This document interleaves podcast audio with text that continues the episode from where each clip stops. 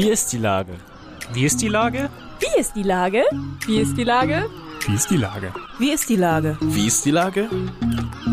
Der fast tägliche Podcast mit Lars Meyer.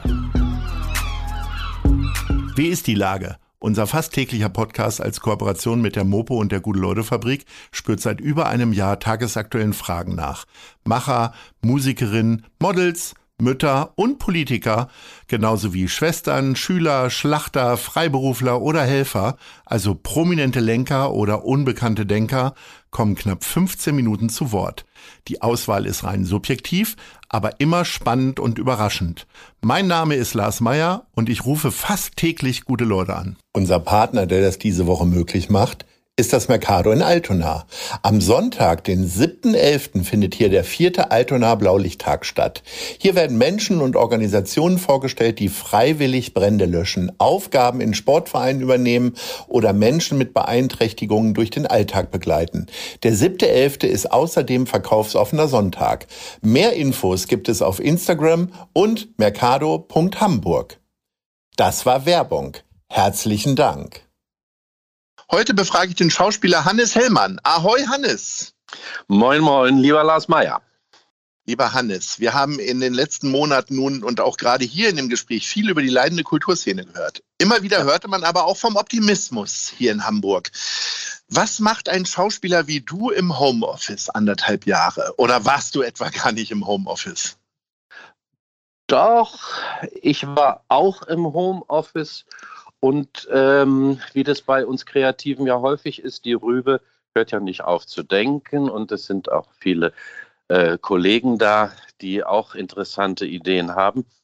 Und tatsächlich habe ich im Homeoffice angefangen, alte Qualitäten wieder zu entdecken. Zum Beispiel bin ich ja jemand, der immer schon wieder Verse gemacht hat. Und ich kann auch ganz lustig zeichnen. Und so habe ich entwickelt Hellmanns erhellende Fabeln. Oh. Ich könnte dir mal eine sagen. Zum Beispiel, ja, bitte.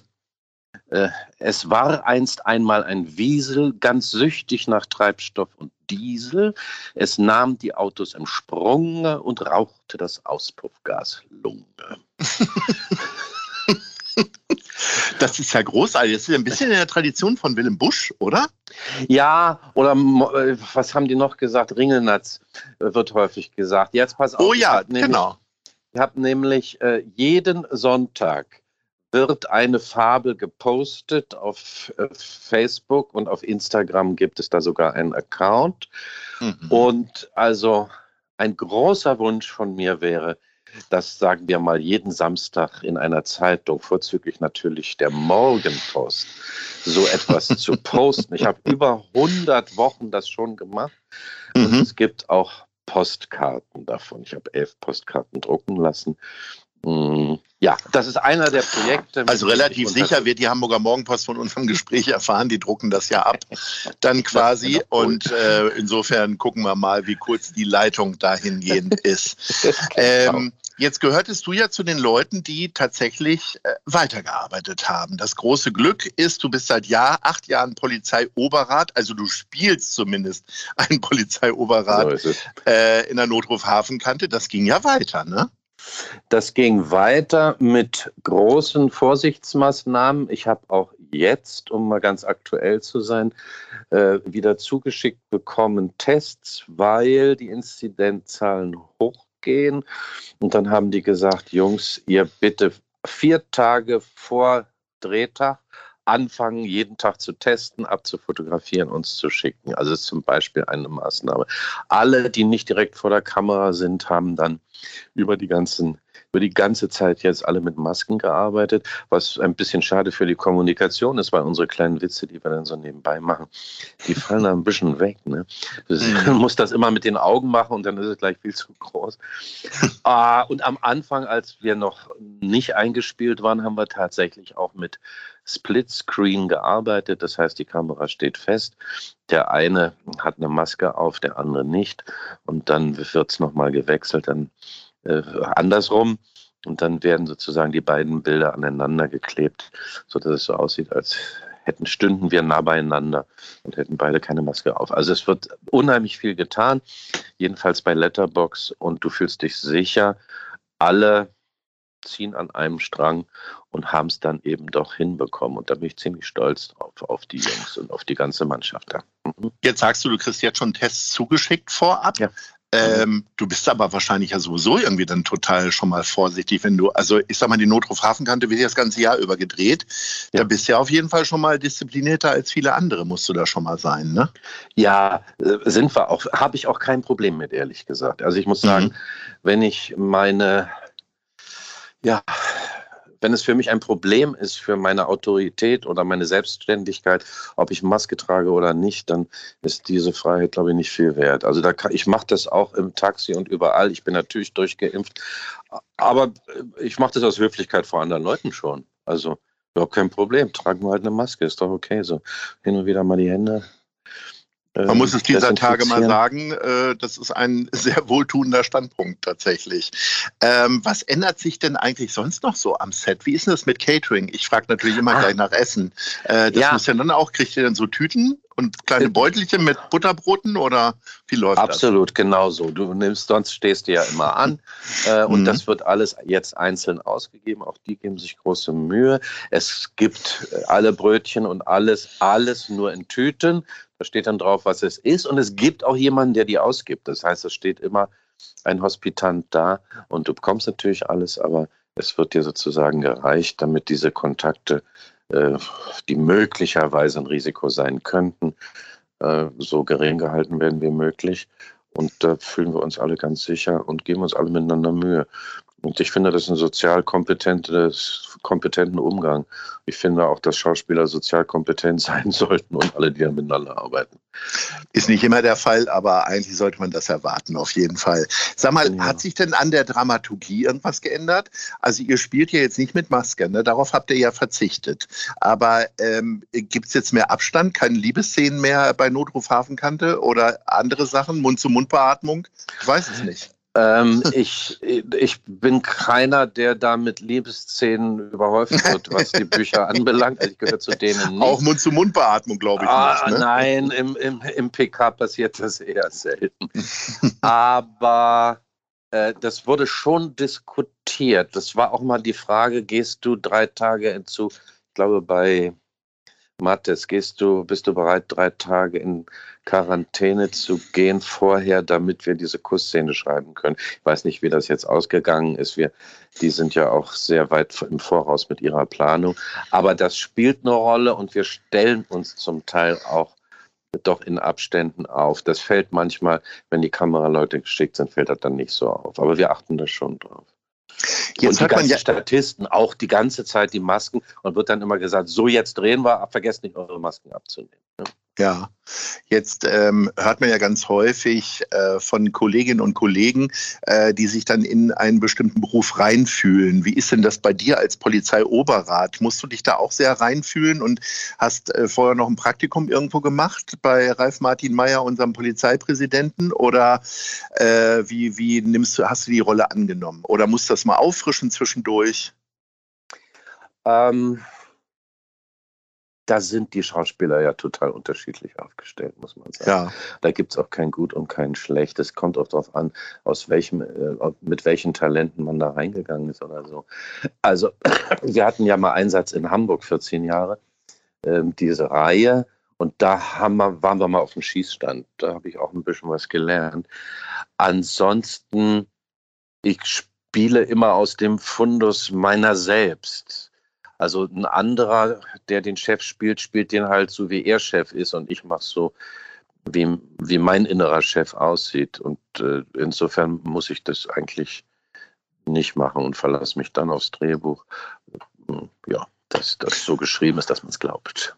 Guckst du denn äh, den Leuten so im Alltäglichen mal aufs Maul? Also ich, äh, äh, selbst ich sitze gerne im Café und beobachte Leute oder auch gerne in Empfangshallen von Hotels, wie Leute sich bewegen und äh, was sie für eine Gesprächsattitüde haben. Äh, verwerte ich nie für meinen Job, wüsste ich auch gar nicht, wie ich es machen soll. Äh, machst du sowas gerne? Das passiert bei mir tatsächlich automatisch. Ähm, das ist manchmal sogar ein bisschen viel. Also das geht mir auch mit Filmen so. mein Liebchen kann gerne mal drei große Filme hintereinander gucken. Ich bin nach einem total fertig und träume noch zwei Tage davon. Also das ist was, was bei mir offensichtlich automatisch geht. Und ich muss mich eher fast davor ein bisschen schützen, tatsächlich. Es, spricht mich alles an und ich benutze es auch und bin auch froh, das äh, irgendwie dann umsetzen zu können, die verschiedenen, die verschiedenen Typen. Und ich bin ja auch Coach und da gibt es ja so typenspezifische, ja, wie sagt man da, Modelle, mhm. dom dominant, initiativ, äh, stetig, gewissenhaft.